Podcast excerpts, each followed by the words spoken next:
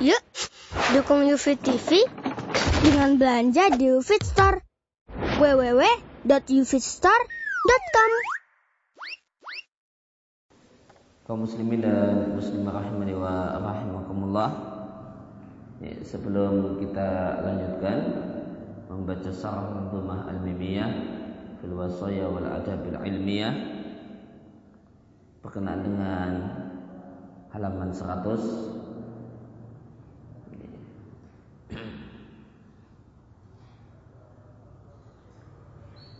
sana kita baca walahu kalamun azimun jiddan dan Ibnu Qayyim memiliki perkataan yang sangat-sangat penting wa taqsimun mufidun dan pembagian yang sangat bagus ya, haula ra'il mazmum berkenaan dengan ra'yu atau pendapat yang tercela.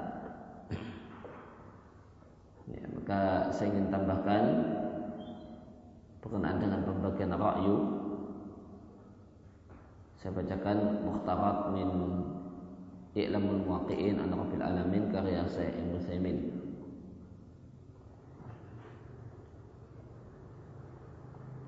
Dia mengatakan dari kutipan dari I'lamul Muwaqi'in bahasanya ra'yu itu ada pendapat ya, pendapat manusia itu ada tiga macam hasil dari pemikiran manusia itu ada tiga jenis yang pertama sahihun aftabihi salaf.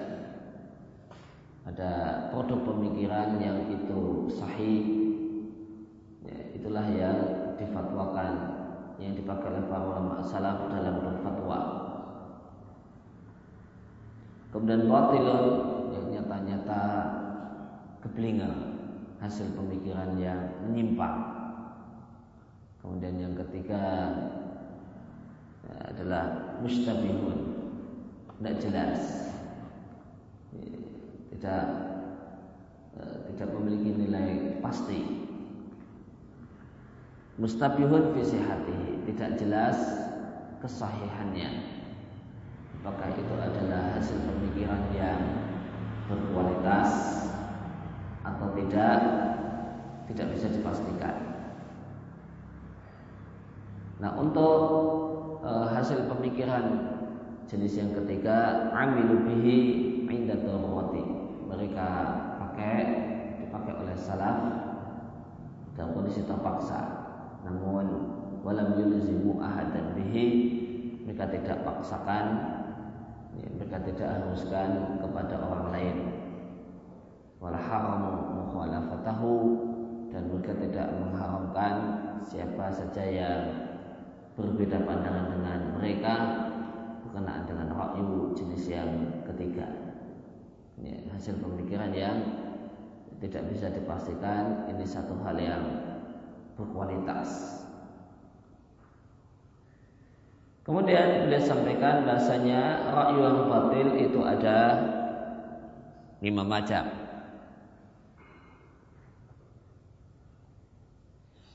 ya, hasil pemikiran manusia yang batil, yang menyimpang, yang keblinger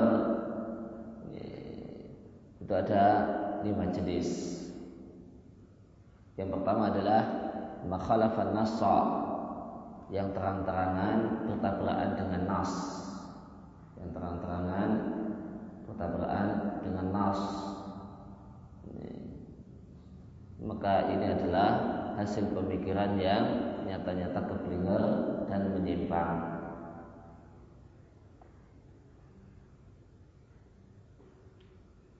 Ya, nas mengharamkan riba dan orang dengan pikirannya mengatakan ya, ya, riba semacam ini tidak mengapa. Ya, maka ini ya, hasil pemikiran yang nyata-nyata bertentangan dengan nas. Kemudian yang kedua al-mabni alal kharas wa Pendapat yang semata-mata dibangun di atas tebak-tebakan dan prasangka.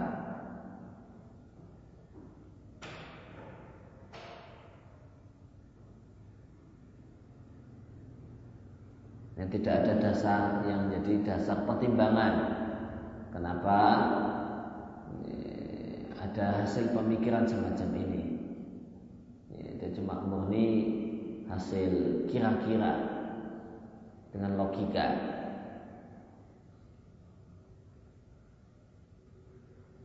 Kemudian yang ketiga adalah yang memuat pengingkaran terhadap nama dan sifat Allah.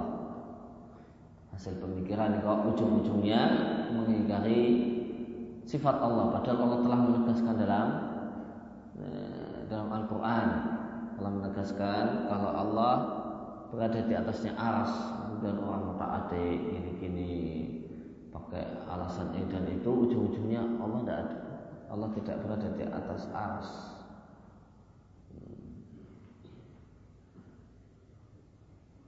Yang biasanya ini dilakukan bil al batilah dengan kias dan analog-analog yang batil.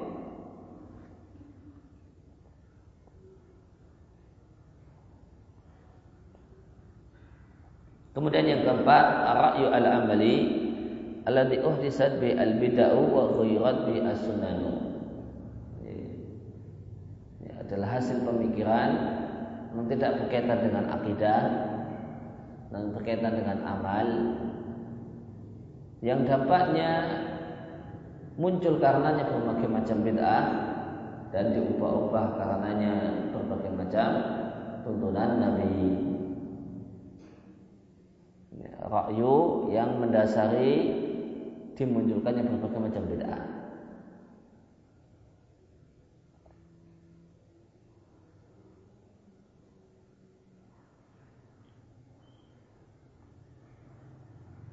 Yang kelima dan ini dekat dengan yang keempat yaitu satu rakyu hasil pemikiran yang mutadamin memuat yang isinya adalah berkata-kata tentang hukum syariat agama dengan semata-mata anggapan baik.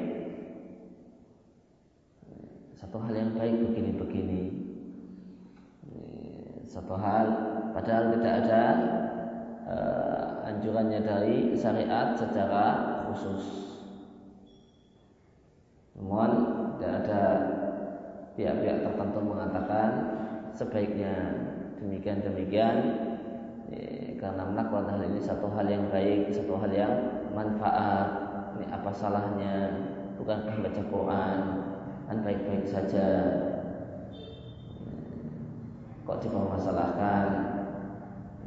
Bukankah itu zikir kalimat tayyibah yang baik tidak perlu diributkan, tidak perlu dipermasalahkan, maka dianggaplah baik dan itu untuk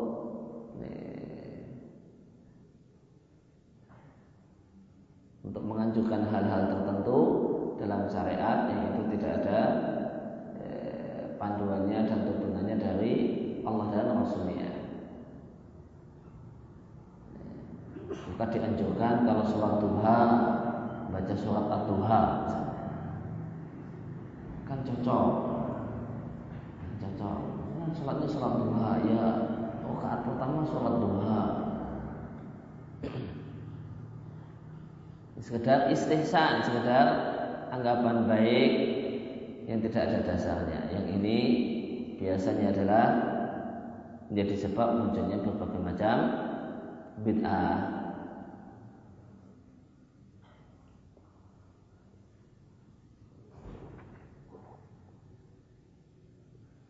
Kemudian rakyu yang terpuji itu ada beberapa macam. Ini ada empat macam. Yang pertama adalah rakyu sahabat. Pendapat sahabat. Itu rakyu yang terpuji. Kemudian yang kedua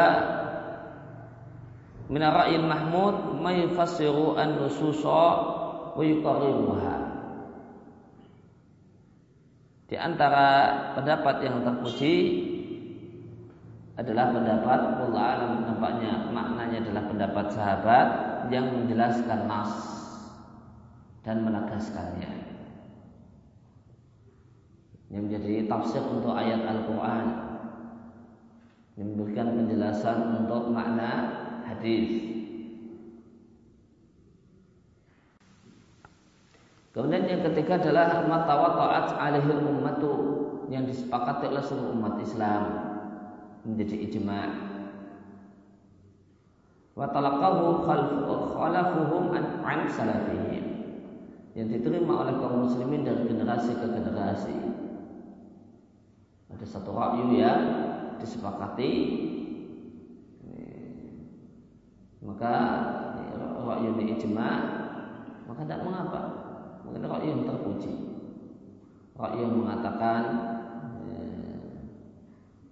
ya, boleh pakai mikrofon ya, pengeras suara untuk pengajian atau lainnya. Umat sepakat dalam hal ini.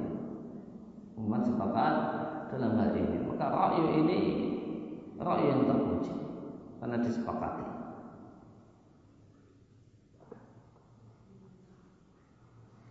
Kemudian yang keempat rakyu yang dicari.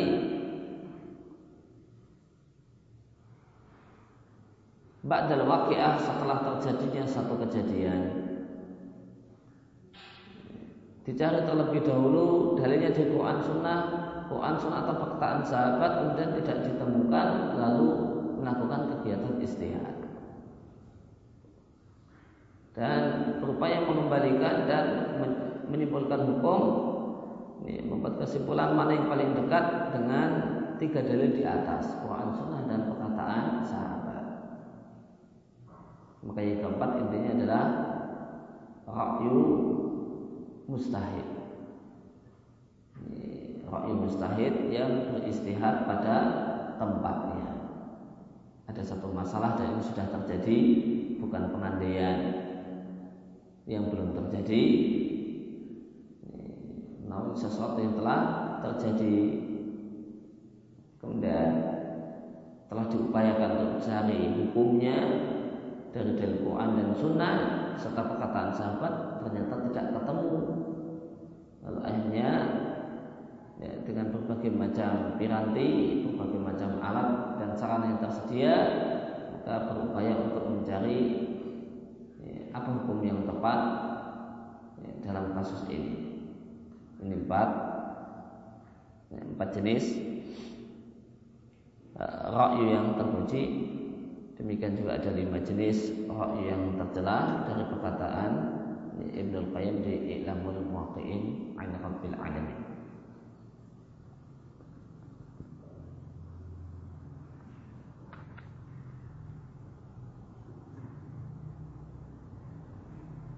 Ini, kemudian kembali kita lanjutkan di halaman 103. Kalau Nabi rahimallahu taala ta'angka maqalahul asri muntahila wabil atiki tamassak qattu wa'tasimi tinggalkanlah darimu jauhkan darimu tinggalkanlah maqalahul asri perkataan dan pendapat orang sekarang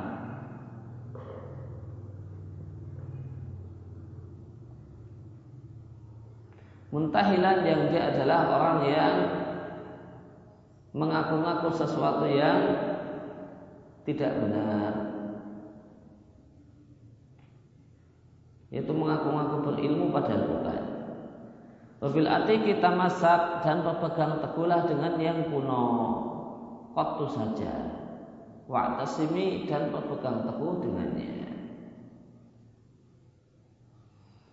Penjelasannya Waspadailah dan jauhilah perkataan orang sekarang Ahlul asri wa ahlul zaman Orang sekarang dan orang sekarang Yang dimaksud dengan orang sekarang adalah orang yang tidak memiliki hubungan dengan ilmu para ulama salaf. Adapun seorang yang berilmu dan dia adalah orang sekarang dan dia adalah orang yang berpegang teguh dengan manhajus salaf dan dia adalah orang yang meniti al-madhi meniti jalannya para ulama salaf maka tentu satu hal yang baik antusias untuk mengambil ilmu darinya dan belajar darinya.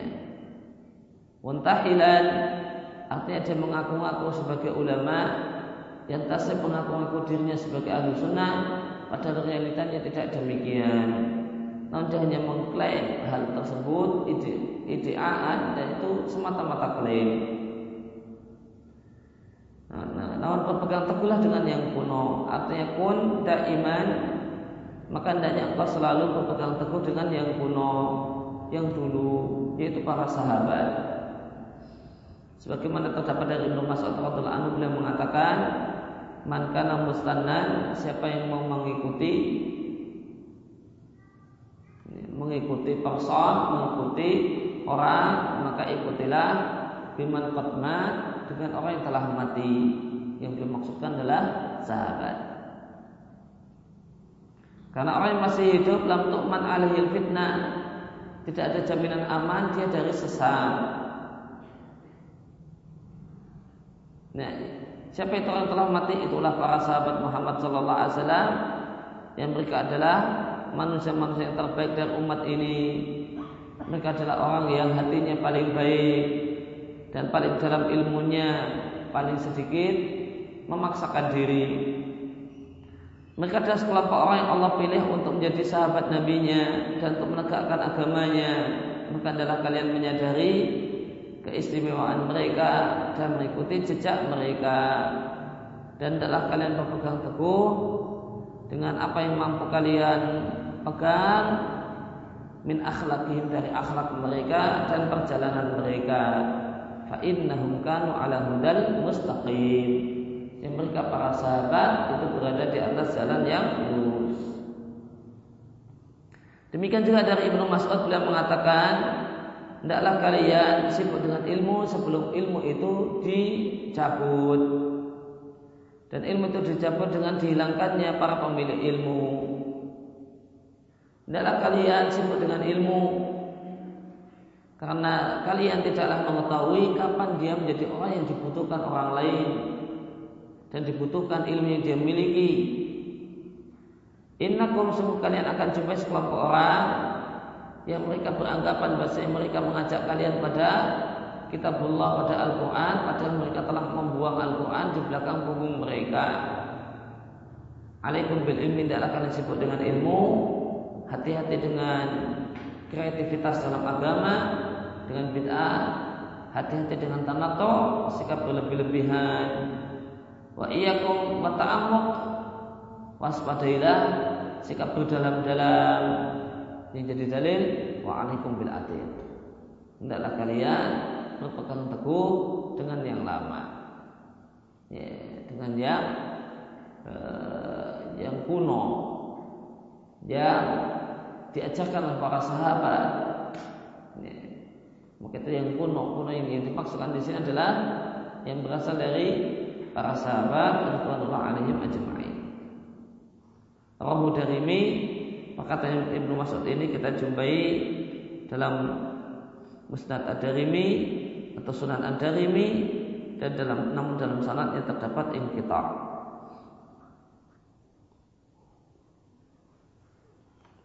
Di sana terdapat eh, terputus sanadnya. Kemudian qala an-nazim rahimallahu taala mal ilmu ila kitabullah au athar. Tidaklah yang disebut ilmu dalam masalah agama yang disebut ilmu agama tidaklah kecuali kitabullah, Al-Qur'an, wa athar dan riwayat. Ya julu yang nampak jelas dengan dengan cahaya hidayahnya kula munbahimi segala sesuatu yang tidak jelas. Maka pengertian ilmu yang sepatutnya seorang talib penuntut ilmu itu menekuninya dan berupaya sungguh-sungguh untuk mendapatkannya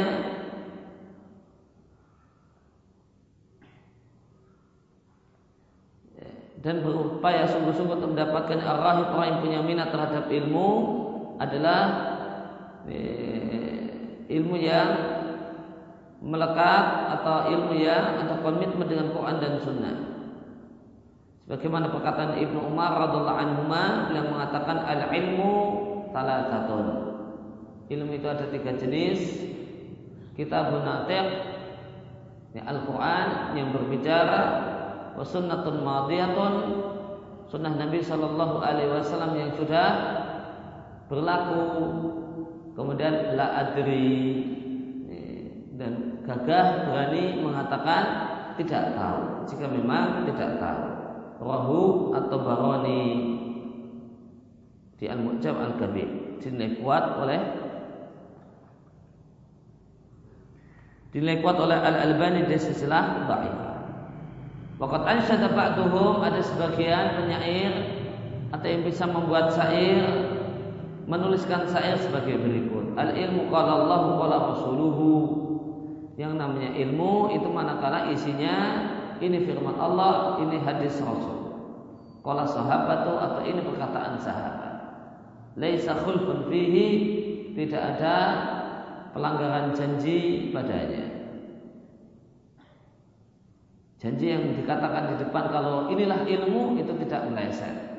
Ya inilah ilmu. Tiga hal ini. Bukanlah ilmu ketika Anda membuat dan memasang lil khilaf adanya perbedaan ya, karena kebodohan antara teks wahyu dan ra'i safihi dan pendapat orang yang bodoh. Kalau sekali-kali tidak demikian juga memasang perselisihan karena kebodohan antara Rasul dan pendapat sekedar ulama ahli fikih. Maka di bait pertama ditegaskan yang namanya ilmu dalam bab agama itu kalau isinya penuh dengan dalil dari Quran, hadis Nabi atau perkataan sahabat. Maka itu yang penuh dengan ilmu. Kemudian yang di bait kedua dan ketiga disampaikan bukanlah ilmu memper, mempertentangkan antara dalil wahyu dengan perkataan orang bodoh atau bahkan meskipun dalil wahyu dengan perkataan orang yang berilmu. Maka mempertentangkannya bukanlah ilmu. Karena sikap yang benar ini pendapat ulama yang tidak sesuai dengan dalil ini satu hal yang tidak benar. Pendapat ulama ini tidak benar karena bertabrakan dengan dalil yang ada. Sikapnya harusnya demikian, bukan? Tetap dipertahankan dan dipelihara dan dijaga adanya perbedaan dan pertentangan antara perkataan manusia dengan eh, eh, dengan wahyu Allah Subhanahu wa taala.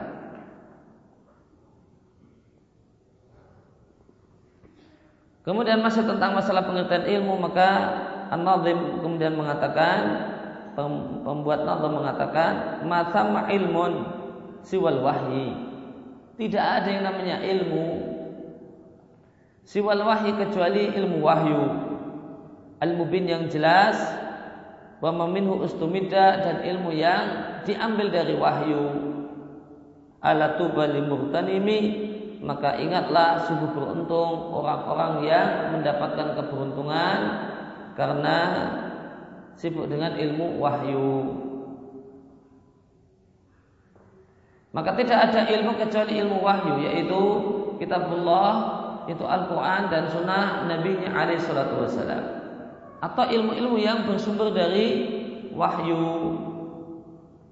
Maka mustamad dan yang bersumber dari wahyu al-mutalaqqan minhu berasal dari wahyu. Ya, maka maka ilmu yang itu digali dari wahyu Al-Quran dan Sunnah maka itu juga ilmu. Boleh jadi bentuknya ilmu fikih. Ini misalnya ini diolah diambil dari Quran dan Sunnah. Ilmu tentang Quran ya, boleh jadi tafsir. Ilmu tentang hadis ya. Ilmu tentang masalah kandungan hadis. Atau yang bahas tentang masalah hadis. Atau ilmu yang berasal dari Quran dan Sunnah. Misalnya fikih yang berasal dari Quran dan Sunnah dan bukan hanya semata-mata pendapat orang dan manusia. Ilmu tauhid yaitu disimpulkan dari dalil Quran dan Sunnah. Maka sungguh tuba keberuntungan lil murtanimi bagi orang yang memanfaatkan yaitu memanfaatkan waktunya untuk mendapatkan ilmu yang penuh berkah dan kebaikan yang besar.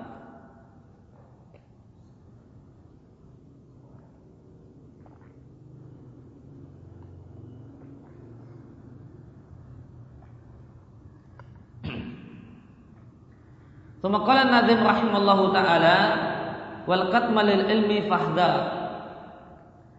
Ya, maka waspadailah dan hindarilah tindakan menyembunyikan ilmu. Inna katimahu filaknatillahi wal aqwami kullihim. Karena orang yang menyembunyikan ilmu itu mendapatkan laknat Allah dan makhluk dan manusia seluruhnya. Maka waspadalah jangan menyembunyikan ilmu dari orang yang layak untuk diajari ilmu. Demikian juga orang yang membutuhkan ilmu dan menginginkan untuk mendapatkan ilmu. Dan e, penulis menjelaskan hukumannya karena orang yang menyembunyikan ilmu dilaknat oleh Allah dan seluruh manusia. Beliau mengisarkan firman Allah Taala di surat Al-Baqarah, "Innal ladzina yaktumuna ma anzalna minal bayyinati wal huda" Sesungguhnya orang-orang yang menyembunyikan apa yang telah kami turunkan berupa bukti-bukti yang nyata dan petunjuk mimba tima bayyanahu linnasi fil kitab setelah kami jelaskan sejelas-jelasnya dalam Al-Qur'an. Mereka adalah orang-orang yang dilaknat oleh Allah dan dilaknat oleh orang-orang yang melaknat.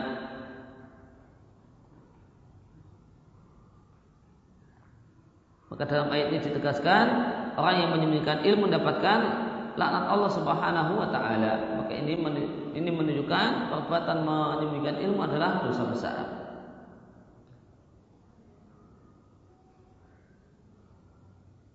Namun ilmu yang terlaknat siapa yang menyembunyikannya adalah minal bayyinati wal huda. Tidak semua riwayat. Namun minal bayyinati wal huda yang mengandung bayyinah bukti nyata kebenaran ya, ya, bukti nyata kebenaran wal dan petunjuk yang dibutuhkan oleh hal-hal yang dibutuhkan oleh manusia dalam hidupnya dan bukti tentang benarnya Al-Quran, bukti tentang benarnya Rasulullah Sallallahu Alaihi Wasallam dan seterusnya. Maka ilmu ini ya, jika disembunyikan, maka orangnya berat untuk mendapatkan anak Allah Subhanahu Wa Taala.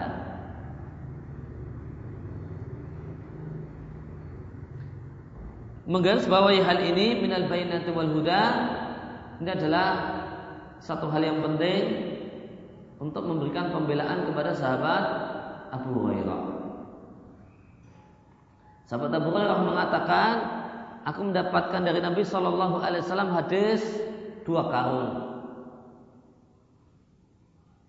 Aku dapatkan dari Nabi Shallallahu Alaihi Wasallam hadis dua karung dan satu karung tidak akan aku tidak akan aku ceritakan. Karena seandainya karung tersebut hadis-hadis yang ada di karung yang kedua itu saya ceritakan, maka terpisahlah leher ini dari badannya.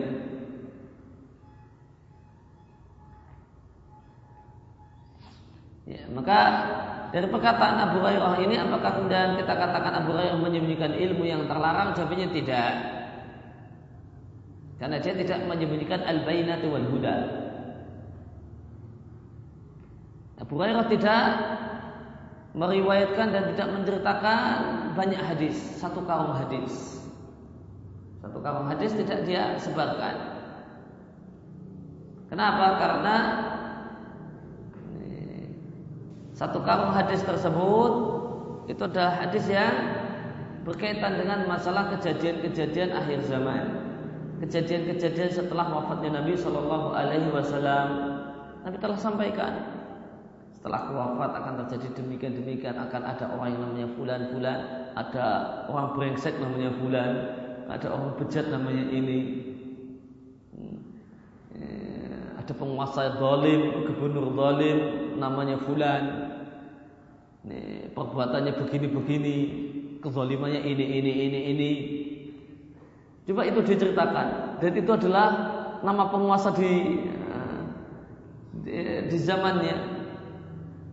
Apa yang terjadi? Tangkap polisi? Enggak. Oleh karena itu Abu Hurairah mengatakan seandainya satu kan satu karung yang kedua itu saya ceritakan lepas leher ini. Ini membicarakan dan karena di karung yang kedua itu Nabi menyebutkan apa yang akan terjadi setelah beliau wafat. dan belum belak-belakan nyebut nama. Ya, nyebut nama. Enggak yang aling-aling. Ini belak-belakan namanya fulan, namanya fulan. Ya, kebejatannya ini, ini, ini, ini. Nah, apakah hadis-hadis yang tidak disampaikan oleh Abu Hurairah itu termasuk al-bayyinati wal huda? Apakah itu satu hal yang dibutuhkan umat untuk uh, dibutuhkan umat berkaitan dengan sholatnya, berkaitan dengan puasanya, berkenaan dengan zak, ya, sehingga kalau nggak disampaikan maka sholatnya nanti tidak sempurna, puasanya tidak sempurna, tidak, ya, tidak termasuk. Sehingga apakah Abu Hurairah dengan perbuatannya yang hanya menyampaikan satu karung hadis saja yang telah yang sampai kepada kita dan menyembunyikan satu karung lagi dia menyembunyikan ilmu jawabannya dia tidak menyembunyikan ilmu. Yang Allah haramkan dan Allah larang karena ilmu yang Allah haramkan adalah minal bayyinati wal huda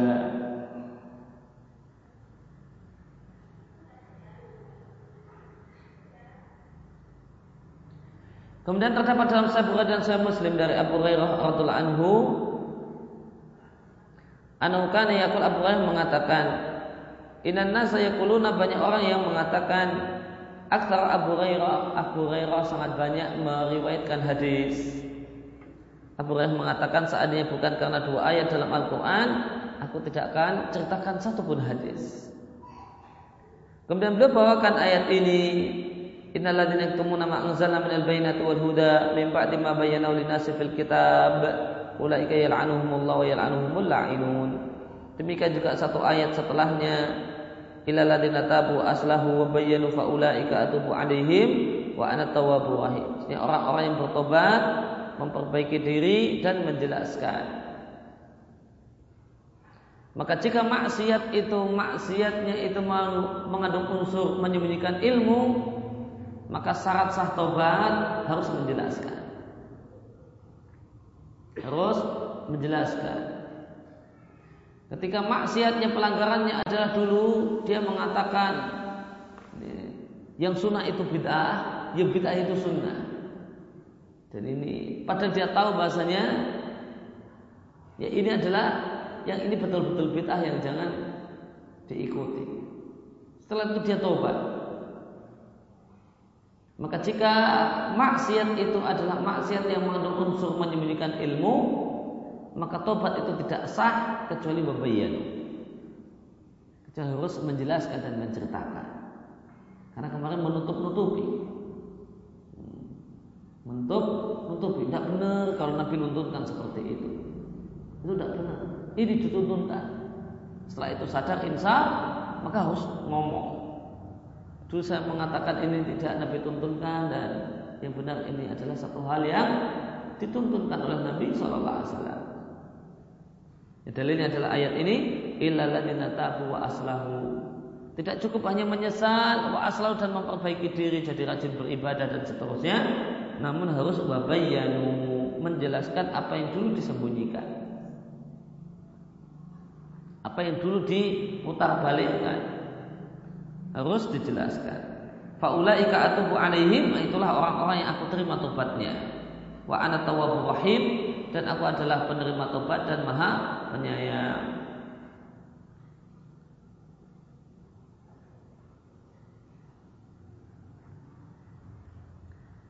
Kemudian kalau Nabi rahimallahu taala wa min uqubatihi dan di antara hukuman orang yang menyembunyikan ilmu ana fil ma'adi bahasanya di ma'ad di akhirat lahum minal jahim lijama. Dia memiliki lijam tali kekang minal jahim dari neraka. Laisa lujumi tidak sebagaimana umumnya tali kekang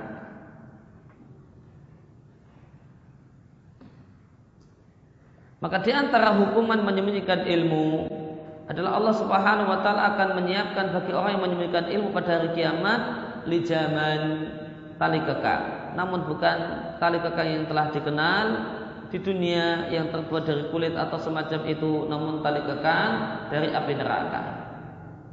Maka bait ini mengisyaratkan hadis yang diatkan Abu Dawud Tirmidzi dan dinilai hasan al Tirmidzi dinasa oleh Ibnu Hibban dan Al Hakim dari Abu Hurairah radhiallahu anhu Rasulullah Shallallahu Alaihi Wasallam bersabda, "Man suila an ilmin."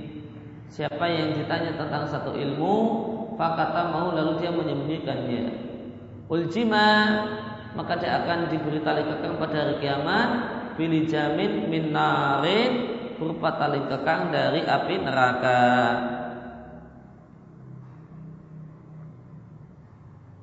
Kemudian dari Abdullah bin Amr radhiallahu anhu Rasulullah sallallahu alaihi wasallam bersabda, "Man katama ilman, siapa yang menyembunyikan ilmu, maka Allah Subhanahu wa taala akan berikan tali kekang untuknya pada hari kiamat pilih jamin min narin lupa tali kekang dari neraka. Diatkan oleh Ibnu Hibban dan Al Hakim. Maka di sini ada dua teks hadis. Apa bedanya? Ada hadis dari sahabat Abu Hurairah dan ada hadis dari sahabat Abdullah ibn Amr. Mana yang lebih luas dan mana yang lebih sempit? Mana yang lebih luas? Hadis yang kedua. Ya. Hadis yang kedua. Hadis yang kedua mengatakan siapa yang menyembunyikan ilmu, maka Allah Subhanahu wa taala akan memberikan tali kekang untuknya. Hadis yang pertama, siapa yang ditanya tentang satu ilmu lalu dia menyembunyikannya. Maka dia menyembunyikan ilmu dalam satu bentuk saja ketika ditanya. Karena menyembunyikan ilmu ada dua macam. Nah, menyembunyikan ilmu ada dua macam. Itu menyembunyikan menyembunyikan ilmu kepada orang yang membutuhkannya. Maka itu yang terlarang menyembunyikan ilmu kepada orang yang membutuhkannya menyembunyikan ilmu kepada orang yang membutuhkannya itu yang terlarang sebagaimana dikatakan oleh e, pensarah di depan beliau katakan menyembunyikan ilmu an ahlihi wal muhtajina ilaihi menyembunyikan ilmu kepada orang yang layak untuk diberi ilmu dan orang-orang yang membutuhkan ilmu maka menyembunyikan ilmu yang terlarang adalah menyembunyikan ilmu kepada orang yang membutuhkannya dan orang yang membutuhkan ilmu itu ada dua macam. Membutuhkan ilmu bilisanil hal dan membutuhkan ilmu bilisanil maqal. Ya, menunjukkan ilmu yang terlarang dan menunjukkan ilmu kepada orang yang membutuhkannya. Dan orang yang membutuhkan ilmu itu ada dua macam. Orang yang membutuhkan ilmu bilisanil hal dengan keadaannya. Dia melakukan sesuatu yang keliru. Ada seorang ulama, ada seorang yang berilmu, tahu masyarakatnya melakukan hal yang tidak benar. Bahkan dia menyangka hal yang tidak benar itu satu hal yang benar. Tersebar di masyarakatnya kemungkaran. Yang boleh jadi malah dianggap itu bukan satu hal yang mungkar. Ya, maka ulama yang ada di komunitas ini haram baginya menunjukkan ilmu dengan diam. Gak mau komentar. Nah, wajib baginya untuk punya andil untuk mengingatkan bahasanya ini kemungkaran. Ini sebuah kekeliruan. Atau orang itu membutuhkan ilmu bilisanil maqal. Ya, bilisanil maqal dengan kata-kata dia datang dan bertanya. Ada orang yang membutuhkan ilmu dengan lisanul maqal. Ini kalau hadis yang pertama adalah orang yang ditanya tentang satu ilmu. Maka ini adalah orang yang membutuhkan dengan lisanul maqal saja.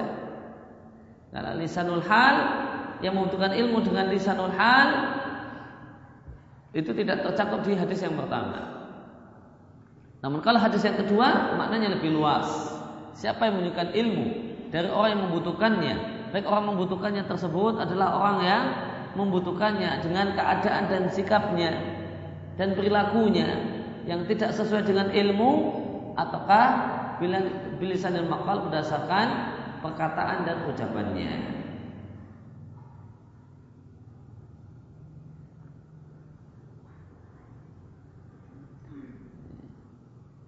Dan di sini kita jumpai al jazak min jinsil amal. Orang yang tidak uh, orang yang tidak mau ngomong, tidak mau menyampaikan ilmu seakan-akan mulutnya ini terkunci karena kena tali, kena ditali oleh tali kekang.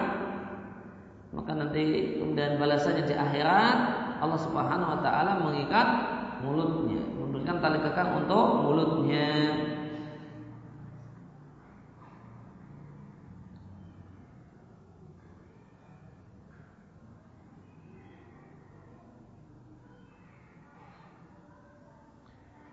Ya, fawajibuman maka karena kewajiban orang yang Allah muliakan dengan diberi ilmu adalah jika ditanya adalah jika ditanya tentang ilmu adalah dia menjelaskannya dan tidak menyembunyikannya. Sebagaimana firman Allah taala dan ingatlah ketika Allah mengambil janji dari orang-orang yang diberi Alkitab diberi ilmu adalah kalian menjelaskannya kepada manusia dan janganlah kalian menyembunyikannya.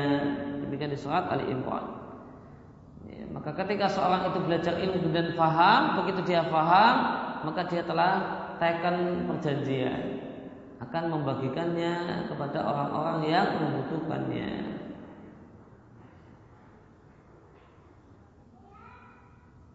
Jadi jika ada orang yang bertanya, kapan saya ada perjanjian dengan Allah? Kayaknya belum ada uh, kontrak khusus dengan Allah.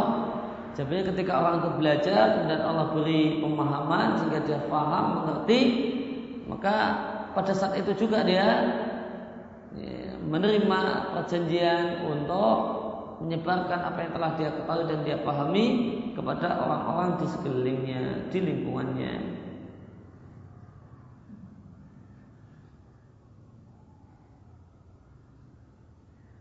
Berkenaan dengan hadis yang pertama, siapa yang ditanya tentang satu ilmu lalu dia sembunyikan,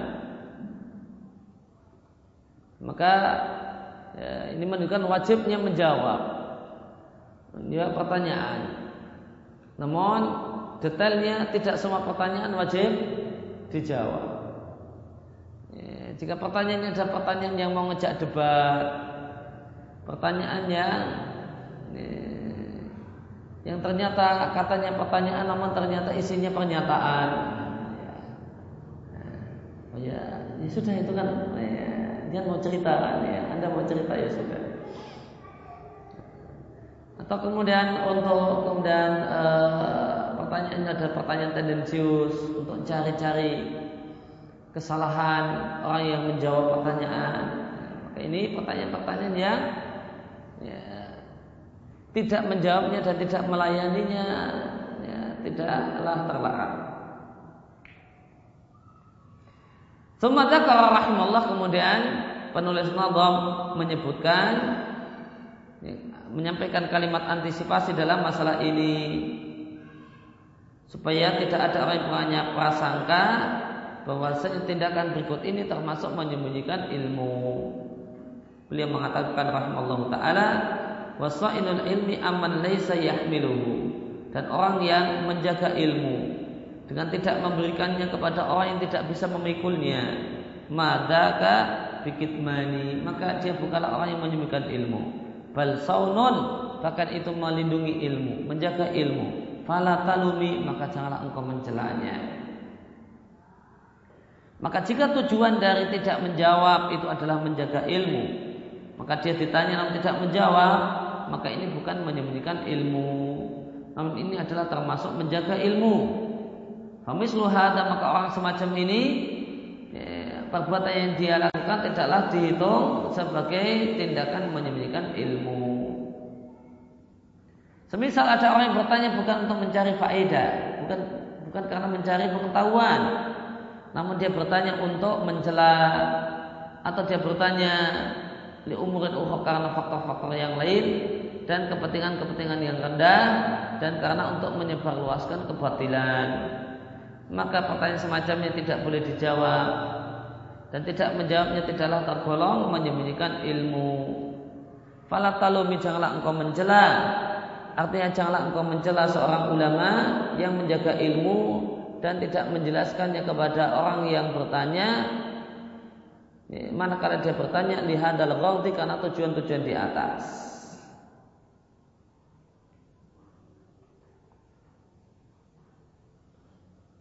Walihada oleh uh, walihada maksud dan karena maksud-maksud semacam ini. Kalau kalau Nabi rahimahullah taala wa innamal qatmu manul ilmi talibahu. Pengertian menyembunyikan ilmu adalah tidak memberikan ilmu kepada orang yang mencarinya. Min mustahikin lahu dan dia adalah orang yang berhak untuk mendapatkan bimbingan ilmu. Fafham maka pahami pengertian ini dengan baik wala tahimi dan jangan salah paham. Maka beliau sampaikan di sini pengertian dan definisi ya, menyembunyikan ilmu, tidak memberikan ilmu kepada orang yang mencari dan dia adalah orang yang berhak. Dia mencari, dia yang minta, dia yang bertanya dan dia berhak dan layak untuk diberi ilmu tersebut. Karena boleh jadi ilmu ini iya, pelajaran-pelajaran anak SMA yang tanya anak TK dalam ilmu agama. Di dunia ilmu agama posisinya baru anak TK. Belajar ikok satu saja belum selesai, mau tanya muluk-muluk. Nah, ya, tanya muluk-muluk yang itu pelajaran anak SMA di dunia ilmu agama. Ya, tentu jawabannya tidak dijawab belajar dulu ya. selesaikan ikroknya bisa baca Quran ya. nanti ya, tambah belajar bahasa Arab ah, nanti besok saya jawab dan saya jelaskan karena itu butuh banyak istilah Arab dan sebagainya ya. tidak paham kalau saya uraikan. Anda cuma bisa manggut-manggut namun nggak tahu apa itu atau karena fakta-fakta yang lain Ya, maka di sini terdapat persyaratan min mustahikin lahu orang yang berhak untuk mendapatkan ilmu. Maka kalimat ini menjelaskan bahasanya menunjukkan ilmu itu tercela manakala orangnya itu memenuhi kriteria di atas. Adapun menyembunyikan ilmu dari orang yang tidak berhak untuk mendapatkannya, maka ini tidak tergolong menyembunyikan ilmu dan dia tidak tercela dengan perbuatannya. Walatahimi artinya latakak jangan engkau terjumus dalam salah paham dalam masalah ini dengan mencampur adukkan berbagai hal. Dengan menganggap bahasanya menjaga ilmu itu salah satu bentuk menyembunyikan ilmu. Dan kalau Nabi Muhammad taala wa al ilma bil a'mali lanjutkanlah ilmu lanjutkanlah dengan amal.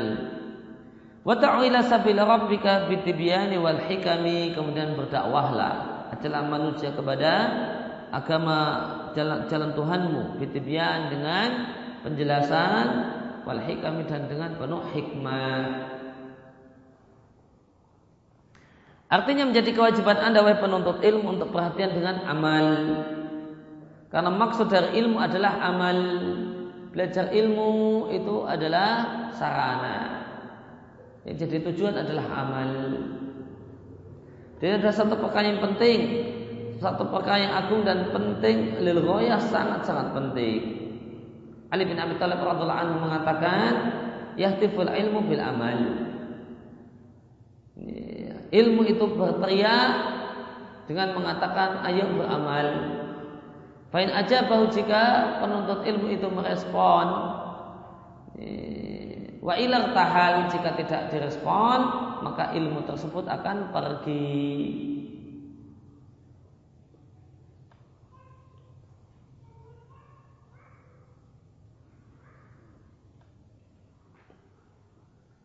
Maka ilmu kata Ali bin Abi Thalib mengajak orangnya untuk mengamalkannya. Ayo diamalkan, ayo diamalkan.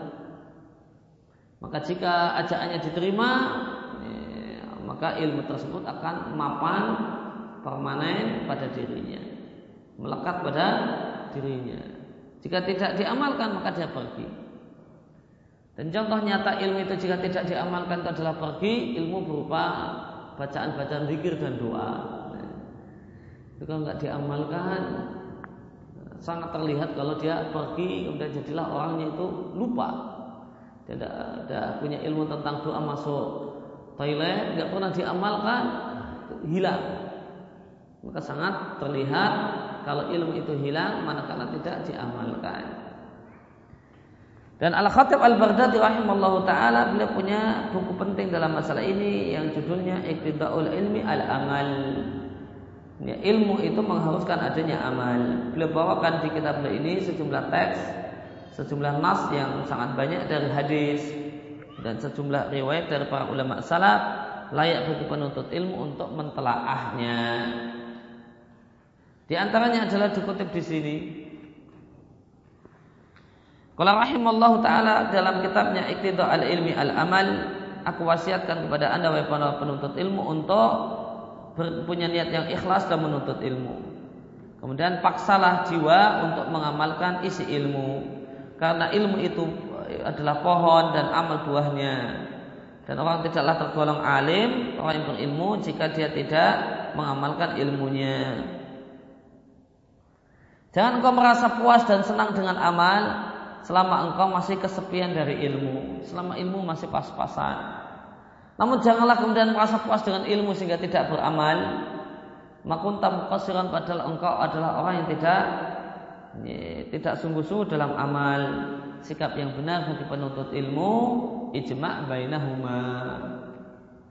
Gabungkan di antara keduanya tekun dengan ilmu, dengan menghadir majelis ilmu, membaca e, kitab, diskusi, memang ada waktu di mana dia berpagi-pagi bersegera pergi ke masjid, kemudian baca Quran dan menyisikan waktu untuk mengerjakan sholat dan meningkatkan diri untuk semangat berpuasa. Nah, ini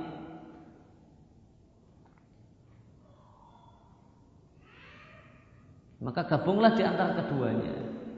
Sebagian orang menjadikan ilmu itu sendiri sebagai amal. Artinya ya yang lain amalnya seenaknya, yang penting saya rajin ngaji. Ini tidak benar. Sebagian yang lagi asik dengan beramal kemudian mencela orang yang belajar. Ngapain susah-susah belajar ini berat ya, kan maksudnya amal. Ayo ngamal. Ya. Maka ini tidak benar. Gabungkanlah kedua-duanya bersungguh-sungguh dalam ilmu dan bersungguh-sungguh dalam amal.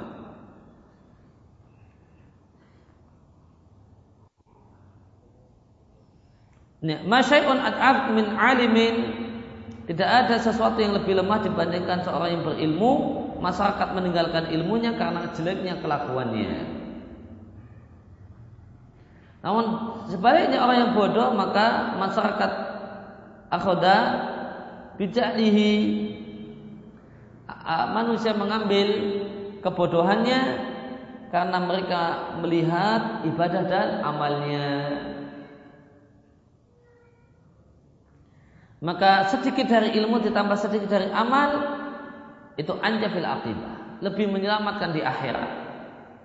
Jika Allah Subhanahu wa taala melimpahkan karunia-Nya dalam bentuk rahmatnya dan Allah sempurnakan untuk hambanya nikmatnya Wa amal wa amal mudafa'ah wal ihmal adapun ihmal meninggalkan amal. Atau mudafa'ah ribut antara beramal ataukah berilmu akhirnya malah tidak sempat beramal. Wahubul huwaini mungkin makna huwaini adalah rendah atau hina tapi suka kepada hal-hal yang indah dan tidak mulia. Wal istirsal dan larut dengan kesenangan duniawi. Kemudian lebih mengutamakan al khafdi wa da'ah da'ah ketenangan. Wal lebih pada kenyamanan dan kelapangan. Fa inna khawatim hadil khisal maka dampak akhir dari sifat-sifat semacam ini tercela dan dampak akhirnya adalah Wakbah dan dampaknya adalah kariha satu hal yang baunya tidak enak, wakhimah dan ini satu masalah besar. Maka maksud dari ilmu adalah amal. Sebagaimana maksud dari amal adalah selamat di akhirat. Maka jika amal itu kasiran anil ilmi tidak sebagaimana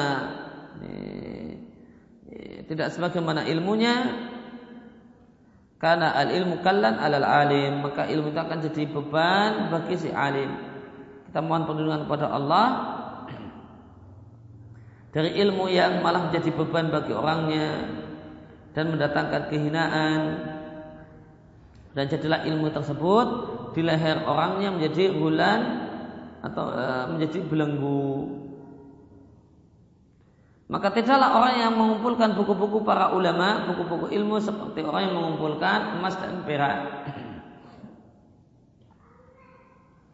Dan tidaklah orang yang rakus dengan buku-buku ilmu kecuali kalau harus orang yang rakus al-jasi yang rakus dengan emas dan perak, dengan uang.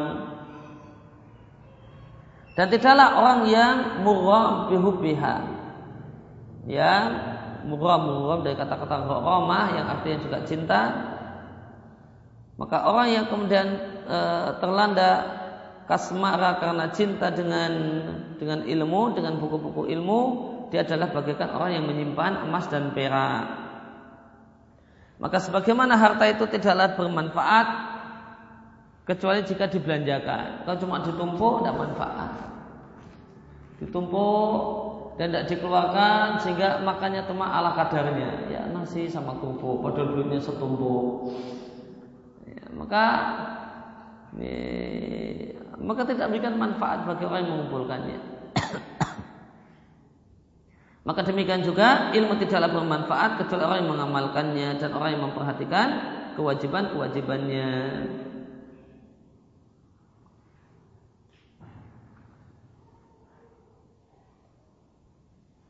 Wayakul kemudian uh, Al Khatib Al Baghdadi mengatakan apa faedah emas dan perak jika disimpan oleh seseorang, namun dia tidaklah mendapatkan manfaat darinya, tidak pula membelanjakannya. Lalu ilmu apa faedahnya jika seorang itu mengumpulkannya namun tidak mengamalkannya dan tidak membagikannya? Oleh karena itu kemudian Al-Khatib Al-Badadi rahimahullah ta'ala kemudian mengatakan Kadzalika demikian juga ilmu tidaklah memberikan manfaat kecuali bagi orang yang mengamalkannya dan memperhatikan kewajiban-kewajibannya. Maka hendaknya masing-masing orang melihat dirinya kemudian memanfaatkan waktunya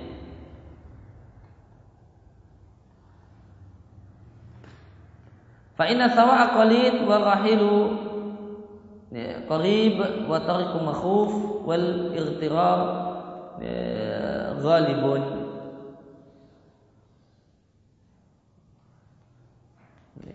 Fa inna sawa Allah alam apa ini sawa kalau sawa pakai ba tentu pahala. Maka pahala yang kita miliki itu sedikit, bekal itu sedikit, kepergian meninggalkan dunia itu sebentar lagi. Jalan menuju ke sana itu menakutkan. Dan umumnya orang galibnya orang itu tertipu dengan dirinya dan amalnya maka bahayanya sangat-sangat besar. Sedangkan orang yang mengkritik dan orang yang mengawasi itu betul-betul tajam penglihatannya. Wallah taala bil mirsad Allah itu mengintai. Ya, kembali kepada Allah tempat kembali dan tempat kembali maka siapa yang melakukan amal meskipun seberat darah berupa kebaikan maka dia akan melihat hasilnya.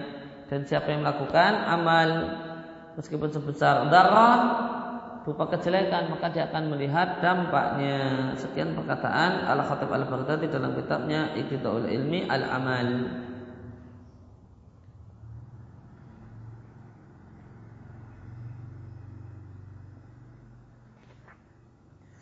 Kemudian terdapat dalam hadis yang sah dalam uh, riwayat Tirmidzi dan yang lain dari Nabi Shallallahu Alaihi Wasallam, Nabi mengatakan tidak akan bergeser dua telapak kaki seorang hamba pada hari kiamat sampai ditanya tentang umurnya ke mana dihabiskan, ilmunya apa yang dia lakukan dengan ilmunya. Dan akan bertanya tentang hartanya dari mana dia mendapatkannya dan untuk apa dia membelanjakannya. Dan Allah akan menanyakan badan seorang hamba ya, untuk apa dia rusakkan? Ya, badan manusia itu rusak. Dulunya pas kita muda matanya tajam. Setelah tua jadi rabun. Itu dipakai untuk apa?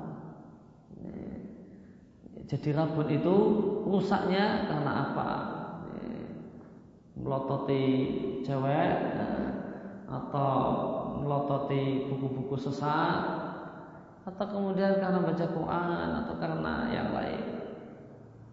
Maka ya, ingatan itu juga rusak. Dulu tajam dan lama-lama boleh jadi sampai pikun. Itu kan ditanya ini. Ingatan airnya rusak pikun. Itu kemarin memorinya dipakai untuk ingat apa saja. Kan ditanya. Kaki dulu jalan gagah bisa lari kemudian setelah tua jalannya harus pelan-pelan ini rusak untuk apa kebaikan kebanyakan bola nah, ya, kebanyakan futsal nah, atau kemudian eh, jalan kebanyakan jalan ke majelis ilmu ya, atau yang lain. Itu semua akan Allah tanyakan dan kita harus sudah menyiapkan jawabannya. Dan terdapat sangat banyak dalil fitarhib yang menakut-nakuti orang yang tidak mengamalkan ilmunya atau melakukannya atau mengatakan sesuatu yang tidak dia lakukan. Semisal firman Allah di surat Shaf, wahai orang-orang yang beriman, kenapa kalian katakan sesuatu yang tidak kalian lakukan? Kabur maktan sungguh sangat besar murka di sisi Allah gara-gara kalian mengatakan apa yang tidak kalian lakukan. Perlu diketahui maktan itu sendiri sudah murka besar, sudah marah besar. Apalagi ditambah kaburo. Kaburo maktan, maka ini marah besarnya itu kuadrat. Karena maktan itu sendiri marah besar, kaburannya besar. Ya, maka besarnya dua. Ya. Maka ini marah ya, kuadrat dari Allah Subhanahu wa taala untuk orang yang mengatakan sesuatu yang tidak dia lakukan.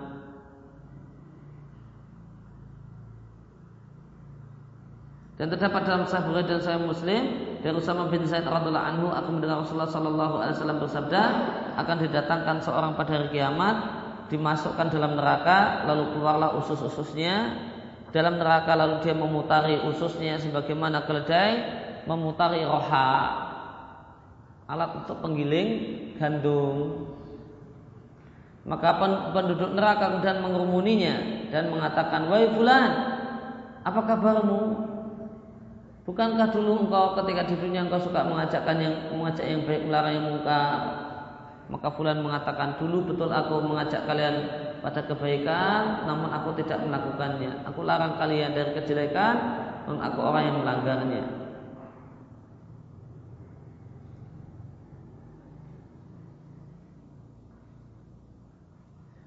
Oleh karena itu maka di antara sifat salaf rahimullah ketika mereka mendengar hadis bersegera mengamalkannya. Dari Sufyan Ats-Tsauri beliau mengatakan, "Tidaklah sampai kepadaku satu hadis dari Rasulullah sallallahu alaihi wasallam kecuali aku mengamalkannya meskipun sekali." Yang dimaksud dengan mengamalkan meskipun sekali ini tertuju untuk hadis-hadis tentang keutamaan amal dan motivasi amal. Ada pun hadis yang membahas tentang masalah hal-hal yang hukumnya wajib, dan berbagai macam kewajiban tentu tidaklah cukup kecuali harus mahfadzah dijaga dan terus menerus. Tidak bisa cuma sekali. Ada hadis keutamaan berbakti pada orang tua dan berbakti pada orang tua sekali besoknya durhaka. Ya. Tentu tidak demikian. Harus dijaga. Tapi kalau kemudian sholat duha, puasa ini, puasa itu, kerjakan sekali sudah cukup sudah cukup untuk terhitung mengamalkan ilmu yang didapatkan. Demikian juga perkataan Amr ibn Qais al-Mulai jika sampai kepadamu satu dari kebaikan maka amalkanlah meskipun sekali maka engkau tergolong orang yang mengamalkannya.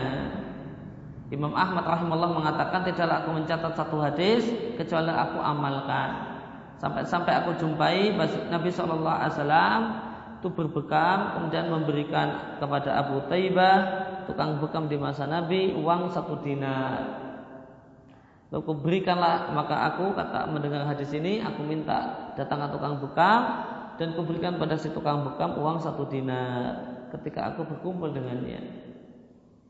Ini coba bayangkan Nabi pernah cuma dibekam ngasih ngasih emas 4,25 eh, gram emas. Gimana Imam Ahmad begitu baca hadis ini kemudian besoknya undang tukang buka. Eh, kemudian eh, kemudian dibayar satu dinar. Berarti kalau dirupiahkan Bapak 2 juta. Kan? Dua juta rupiah. Karena beliau ingin mau mengamalkan hadis tersebut. Begitu dengar, maka langsung diamalkan.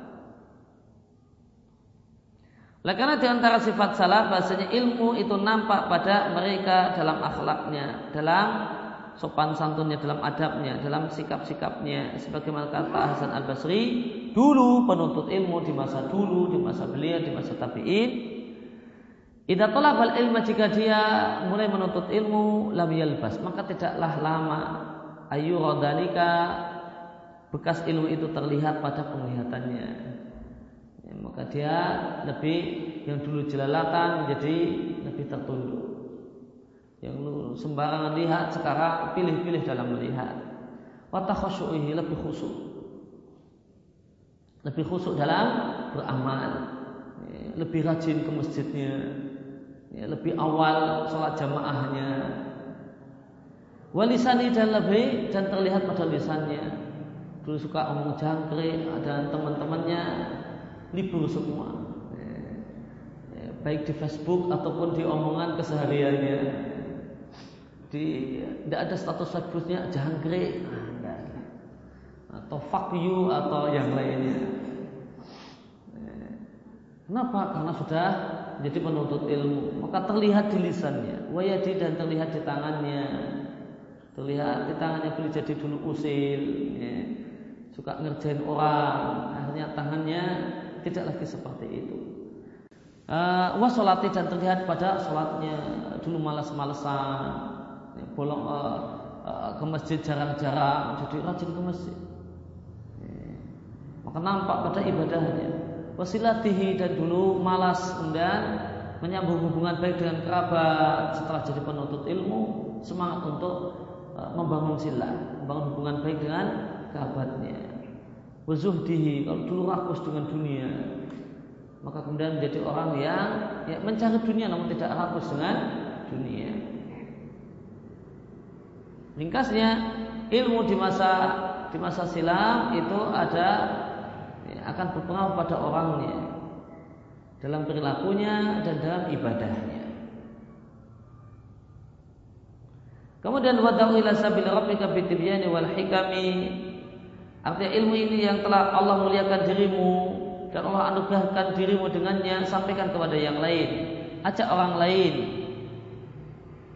Bagaimana firman Allah Jalla wa ala katakanlah inilah jalanku aku mengajak manusia kepada agama Allah ala bisiratin dengan menggunakan ilmu dan Allah Jalla wa'ala berfirman siapa yang lebih bagus ucapannya dibandingkan orang yang mengajak manusia pada agama Allah dan penulis nazam mendorong untuk uh, dakwah kepada agama Allah Jalla wa'ala itu bitibian dengan penjelasan yang jelas wal hikami dan dengan penuh hikmah. Maka perkataan beliau ini mengisyaratkan bahasanya dakwah itu membutuhkan tibian wal hikami. Membutuhkan atibian e, kejelasan wal hikami dan hikmah yaitu ilmu. Maka dakwah itu membutuhkan tibian. E, seorang yang berdakwah harus jelas ngomongnya, maka dia perlu ilmu bahasa jangan sampai uh, ngomong panjang lebar oh tidak paham saya sama sekali nggak paham apa yang anda katakan dari depan sampai akhir nggak jelas dakwahnya nulis bulat apa ini ini eh, tumpuk-tumpuk saya nggak ngerti ini apa maunya jadi antara kemudian bentuk atibian dalam dakwah kejelasan dalam masalah dakwah penguasaan terhadap bahasa audiens kalau di kampung ya ya maka ya pinter bahasa Jawa karena ini kampungnya orang Jawa. Ya. Kalau kampungnya kampung orang Sunda ya pinter bahasa Sunda.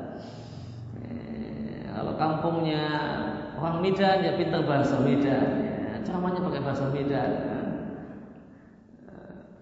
Maka jelas.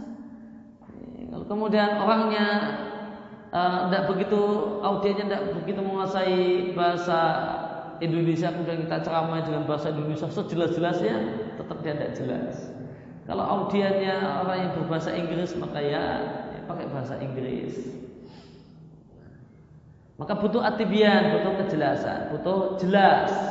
Dan di antara dan di antara alat penting orang untuk bisa berdakwah dengan jelas penguasaan terhadap bahasa. Wal hikam dan juga memerlukan hikmah yaitu ilmu. Artinya yang dimaksud dengan al-hikam ilmu yang dibawa dari kitabullah dan sunnah Nabi Shallallahu Alaihi Wasallam. Ya, dalilnya adalah firman Allah, uh, "Ud'u ila sabil rabb, uh, ud'u ila Allahi ala bas, ad'u ila Allahi ala basiratin." Aku mengajak manusia pada agama Allah dengan ilmu. Adapun orang yang mengajak tanpa ilmu, maka secara logika ini juga tidak bisa mengajak. Dia tidak punya materi apa yang mau dia dakwahkan. Gimana bisa berdakwah? Maka seandainya dia memaksakan diri fa inna yusitu akan mimma yusli. Maka kerusakan yang dia hasilkan lebih banyak daripada perbaikan yang dia lakukan. Sebagaimana perkataan Umar Ibn Abdul Aziz rahimallahu taala man abidallaha bi ilmin kana ma yufsitu akthar mimma yuslih. Siapa yang menyembah Allah dan di antara kegiatan menyembah Allah adalah dakwah, Siapa yang menyembah Allah tanpa ilmu Maka kerusakan yang dia timbulkan Lebih banyak daripada Perbaikan yang dia lakukan. Ini perkataan Asalnya adalah perkataan Umar bin Abdul Aziz. Manda'a bidu.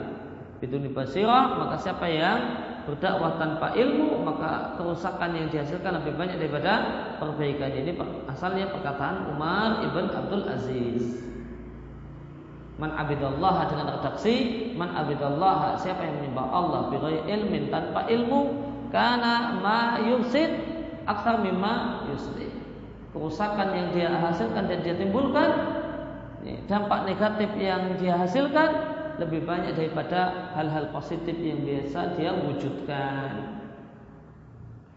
Ya, demikian yang kita baca kesempatan pagi hari ini ya, akan kita lanjutkan esok hari di Masjid Al Asri wa sallallahu ala nabiyina Muhammadin wa ala alihi wa sahbihi wasallam wa da'wana alhamdulillahi alamin. Subhanaka allahumma wa bihamdika asyhadu an la ilaha illa anta astaghfiruka wa